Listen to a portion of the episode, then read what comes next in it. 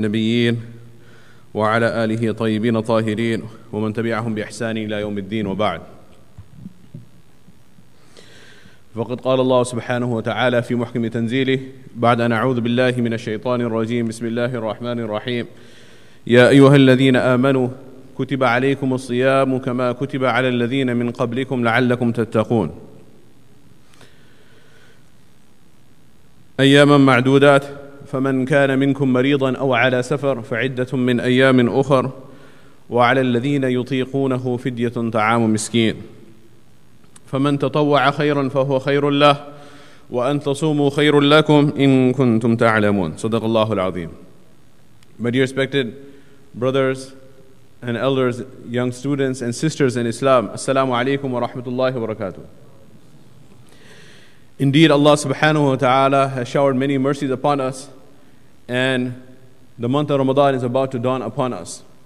This is a month of blessings from Allah subhanahu wa ta'ala. This is a month when Allah subhanahu wa ta'ala opens up the doors of Jannah. Futihat abwabul Jannah wa ughriqat abwabul niran, and the doors of Jahannam are closed. Wa suffidat ash-shayateen, and the devious uh, devils are chained by Allah subhanahu wa ta'ala. This is the month yuzadu fihi rizqul mu'min, the risk of the believer is increased, and untold blessings of Allah subhanahu wa ta'ala shower upon his slaves in this month. This is the month where even those of us whose hearts have become rusted with sin, we find an inclination towards Allah subhanahu wa ta'ala, we turn towards Allah subhanahu wa ta'ala. We make dua at the time of iftar, we give sadaqah for the sake of Allah, we make the tilawat of the Quran, we shed tears and seek forgiveness for our sins. So this is a very amazing month that is dawning upon us. There are certain ayat in the Quran, in Surah Al-Baqarah, wherein Allah subhanahu wa ta'ala speaks about this month and the injunctions of this month. I would like to go over some of these ayat today, inshaAllah, starting with ayah one hundred eighty-three from Surah Al-Baqarah. Allah subhanahu wa ta'ala says, Ya ayyuhal ladhina amanu, O those who believe. So this is a commandment to those who are believers, those who have recited the kalima la ilaha illallah muhammadur rasulullah, those who have accepted Islam. This is one of the injunctions of the believer to, that is uh, compulsory upon the believers, one of the articles of our faith, one of the pillars of our deen. Rasulullah sallallahu alayhi wa sallam has said, Bunyal islamu ala khamsin, Islam is based upon five pillars. Shahadati Allah ilaha illallah wa anna Muhammadan Rasulullah. The central pillar is belief in the oneness of Allah subhanahu wa ta'ala. And the four pillars are wa iqam salah, wa ita is zakah, wa sawmi Ramadan, wa hajj al-bayt. Fasting in the month of Ramadan, establishing salah, paying the zakah, and making hajj towards Allah subhanahu wa ta'ala. So these are the four pillars of our deen. So that is why Allah subhanahu wa ta'ala here addresses the believers, Ya ayyuhal ladhina amanu. When Allah subhanahu wa ta'ala addresses the disbelievers in the Quran, He invites them towards accepting Islam. Ya ayyuhan nas, or ya ayyuhal ya ahlal kitab, O the people of the book, or O people, O mankind. He invites them to accept Islam, because a person first has to accept Islam, take the kalima, uh, recite the kalima shahadat, and now after entering the fold of Islam, the remaining injunctions of Islam will become binding on that individual. So that is why this is a very important point to note. All the ahkam of the sharia, all the furu', meaning all the minor injunctions of the sharia, major injunctions, minor injunctions, all of them are applicable only to those who recite the kalima, who accept Islam. They're not binding upon those who did not accept Islam. Those who have not accepted Islam, there is only one farad action, which is obligation, which is an obligatory amal for them, and that is to recite the kalima and to accept Islam. Once they accept Islam, then everything else applies. So this is, uh, you might think, very obvious point, but sometimes what happens is, for example, we have uh, an open house where we are trying to build bridges with our neighbors, and we invite non-Muslims to the masjid.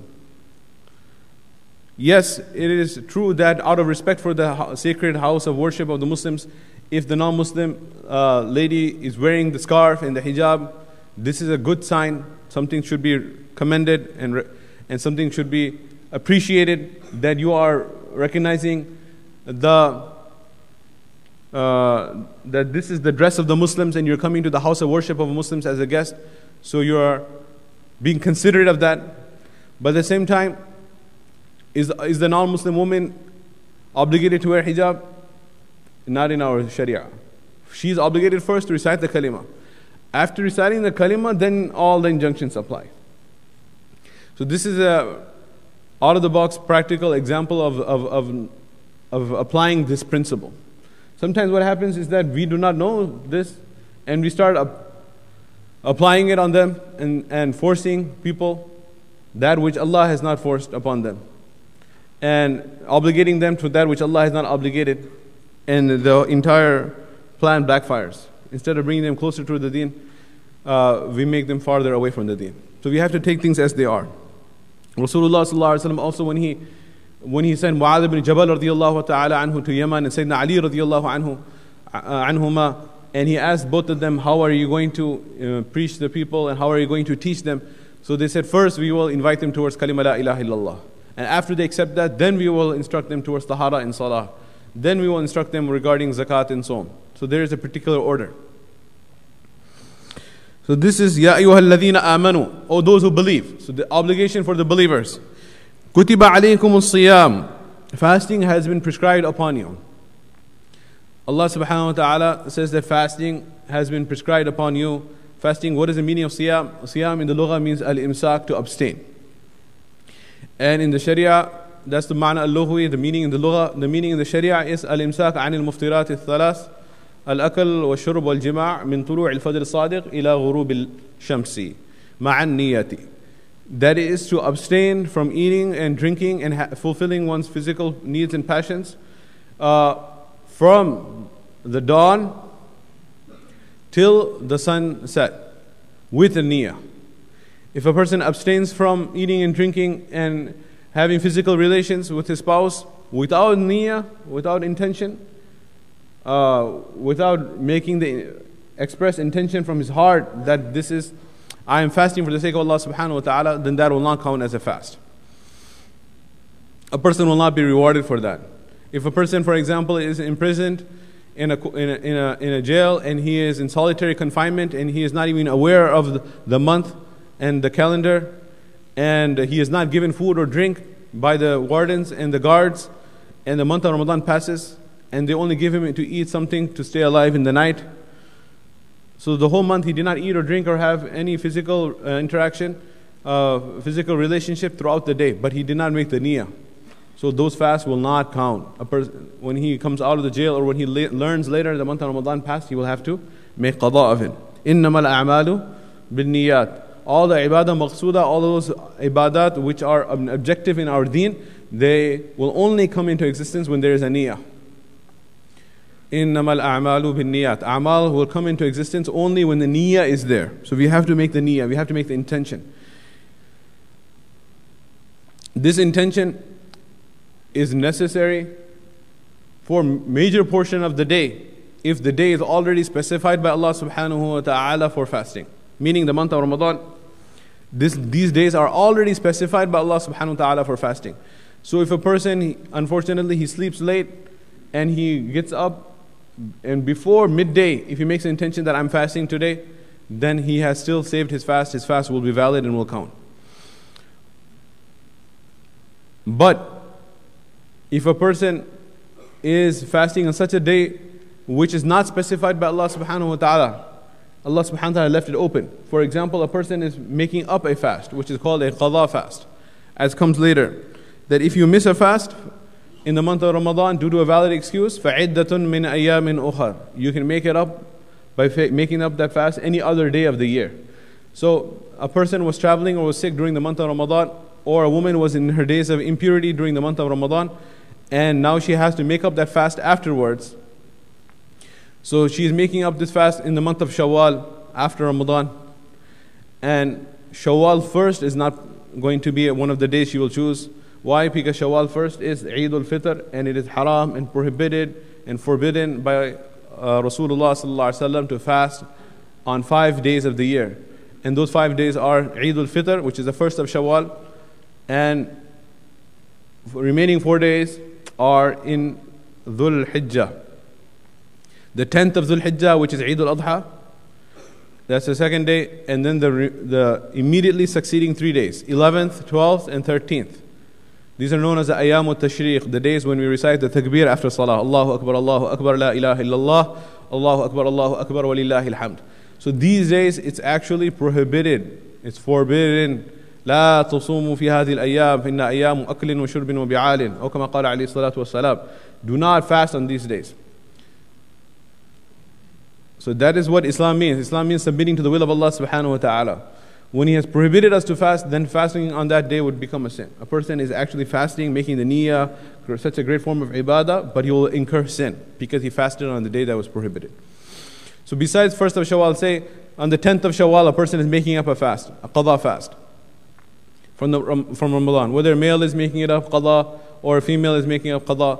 In any case, someone is making a qada fast in the tenth of Shawwal. Now, this day, was it already specified by the Sharia or by the by anyone as a, this day has been demarcated for making up qada? No, you are choosing to do that on your own accord with your own intention.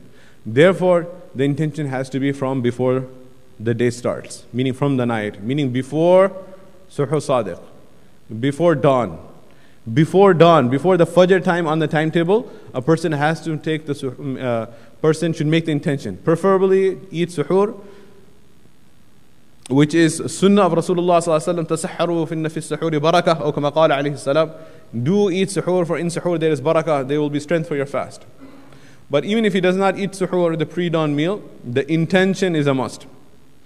A person, he cannot wake up on a Sunday at uh, eleven o'clock, twelve o'clock and say, you know what, half the day is already gone, so let me just fast, a qada fast. That will not work. Why? Because this day was not set aside for qada fast. This is not a recommended course of action, but at the same time, we have to mention that it would be permissible in Ramadan. Why? Because Ramadan was already set by Allah subhanahu wa ta'ala for fasting. So therefore, if a day is set aside by Allah or by the slave, how can a day be set aside by a slave? Is if a day, uh, if a abd, a slave of Allah subhanahu wa ta'ala, makes another al-mu'ayyan, a specified vow, and says that since I passed my exam, or since my child regained health, or since I got a promotion at my work, or whatever the case may be, whatever good he is enjoying, then he makes a vow to Allah subhanahu wa ta'ala that I take this, man, uh, I make this nadhr. In Arabic it's known as nadhr, in Urdu it's called mannat, and in English it's, it's called to, to take a vow. If he takes a vow, that I, and that is a promise and a pledge to Allah subhanahu wa ta'ala, that I will fast uh, on the tenth of Muharram. So he, now he specified this by himself. So on the tenth of Muharram, on the ninth, ninth of Muharram, he forgets about it. And he doesn't make the intention in the night. And in the tenth of Muharram, he does not eat or drink anything, and he remembers before midday. And if he catches up and makes an intention, that's still sufficient. Why is that still sufficient? Because this day was already specified from himself uh, and demarcated. This day was dedicated for fasting. So therefore, the intention is sufficient if it is majority of the day, meaning before half the day passes. But fasting or nafal, nafal could be any day. So we have to make the intention from the night. So Allah subhanahu wa ta'ala says, Kutiba alaykumus siyam. This fasting, as has been described, has been oblig made obligatory upon you. Now, a person might become very scared and say that, how will I be able to fulfill this huge order of Allah subhanahu wa ta'ala? It seems, sounds very difficult to abstain from eating and drinking. These are things that we do constantly all the time. How will I be able to manage? So Allah subhanahu wa ta'ala makes it easy for us and says, relax, it will not be that difficult. And he says, "Kama kutiba ala alladhina min qablikum," uh, like it had been prescribed upon those people prior to you. So the scholars of tafsir say, "Al-bala'u idha ammat khaffat." When, uh, when even a very great disaster or calamity, if it befalls upon a lot of people, the entire population is affected, then it becomes easier to bear. So if there is a hurricane that came and destroyed a whole section of the city, like Hurricane Katrina came and the whole city of New Orleans was devastated. So a person, he lost his entire life savings, he lost his house, he lost all his personal articles, everything is gone. So it is such a tremendous loss for that person, he is suffering. But then he looks down the street, all of his neighbors are also have lost completely everything. In the entire block, in the entire neighborhood, in the entire quarter of the city or the whole city itself. So it, psychologically, it becomes easier for the person to bear that, because he says that I'm not alone, I'm not the only one who has undergone this great loss. On the other hand, if there was a uh, very small uh, tornado that was very localized and, and it came and it was a pre precision strike, just one home, it came and completely destroyed it, and the homes right next, on the right and left, and everyone around, everyone is safe and sound. It just touched down, completely destroyed one property and went back up. So then when he looks around, everyone is safe and sound and happy and enjoying life as normal. It is just he has lost everything that he owned. Uh, it will be far more difficult for that person to bear that. So this is how our psychology works. Allah subhanahu wa ta'ala is saying, if you think this is a great difficult command, if you think this is something uh, very hard uh, to accomplish, don't worry. كَمَا كُتِبَ عَلَى الَّذِينَ مِنْ قَبْلِكُمْ. Many people prior to you, they also faced this obligation and they were successful, they made it. If they survived, then uh, you will also survive, inshallah. Then after that he says, لَعَلَّكُمْ تَتَّقُونَ, so that you may obtain taqwa. Meaning this is giving you the carrot, the fadila, the virtue. And this is uh, one of the styles adopted by Allah subhanahu wa ta'ala in the Quran, that whenever He gives a commandment, He also gives the virtue as well. Why does Allah subhanahu wa ta'ala mention the virtues? Whenever He invites towards the command, He also tells us what we will get. This is one of the uslub of da'wah, one of the styles of da'wah. What are you going to get? What is the reward? قُولُوا لَا إِلَهَ إِلَّا اللَّهُ تُفْلِحُوا. Recite La ilaha illallah, Rasulullah sallallahu alaihi wasallam would say, why? Tuflihu, that you will be successful. Hayya ala salah, in the adhan is followed by Hayya ala falah. Come towards salah, why should I come towards salah? What will I get? Hayya ala falah, you will get success. And adhan is a da'watu tamma, is a complete form of da'wah. So we learned that. So over here, if Allah is saying fasting is prescribed upon you, then what will I get? La'allakum tattaqoon, you will obtain taqwa. What is taqwa? Taqwa is al-khawfu min al-jaleel. والعمل بالتنزيل والاستعداد ليوم الرحيل والقناعة بالقليل. Right. So taqwa is fearing Allah subhanahu wa ta'ala and preparing for the hereafter and, and practicing upon the Quran and developing the consciousness of Allah subhanahu wa ta'ala. So Allah subhanahu wa ta'ala is present now and is present in Ramadan, is present outside of Ramadan with all His sifat, with all His attributes. Allah subhanahu wa ta'ala is ever watchful, He's khabir. He is all-knowing, He is Sami' and Basir, all-hearing, all-seeing. He is Alim, all-knowing. And these are His attributes outside of Ramadan, and these are His attributes within Ramadan. His attributes do not change, do not increase, do not decrease. But what happens is that we, in our, uh, our perception and realization of those attributes does increase and decrease. The level of our iman and yaqeen on the Dhat of Allah and the sifat of Allah does increase and decrease. And it does increase in the month of Ramadan. We forget that Allah subhanahu wa ta'ala is watching us, He is raqib. Alam ya'alam bi anna Allaha yara. Do you not realize that Allah is watching you? Or it's the third person in the ayah. Alam ya'alam bi anna Allaha yara. Does he not realize that Allah is watching him? Inna rabbaka labil mirsad. Verily your Lord uh, is very closely watching you. Al mirsad is like the hunter uh, who is lying in ambush and waiting for his prey. The one who is, the hunter who is in the jungle and he is very, very still and is lying in the tree and he has his gun in his hand and he's pointing it towards the tiger but waiting for the tiger to come closer so that he is going to be able to strike that tiger, shoot that tiger. For example, I'm not saying tigers are endangered animals. We should not be shooting tigers. But what I mean, or any other animal that is permitted to shoot, a deer. Uh, so he is hunting that deer. And he has a license to hunt the deer and everything is okay. So he is hunting that deer. So how much he is focused on that deer. Uh, his one hundred percent attention is on that deer because the deer is still too far. It has to come close. And he's not going to move because if he moves then the deer will hear the hunter and will run away in the opposite direction. So this is the meaning of mirsad. Inna rabbaka labil mirsad. Beshak tera parvardigar taak mein hai. This is how we translate in Urdu. Mirsad is taq mein, means he's completely watching over you all the time.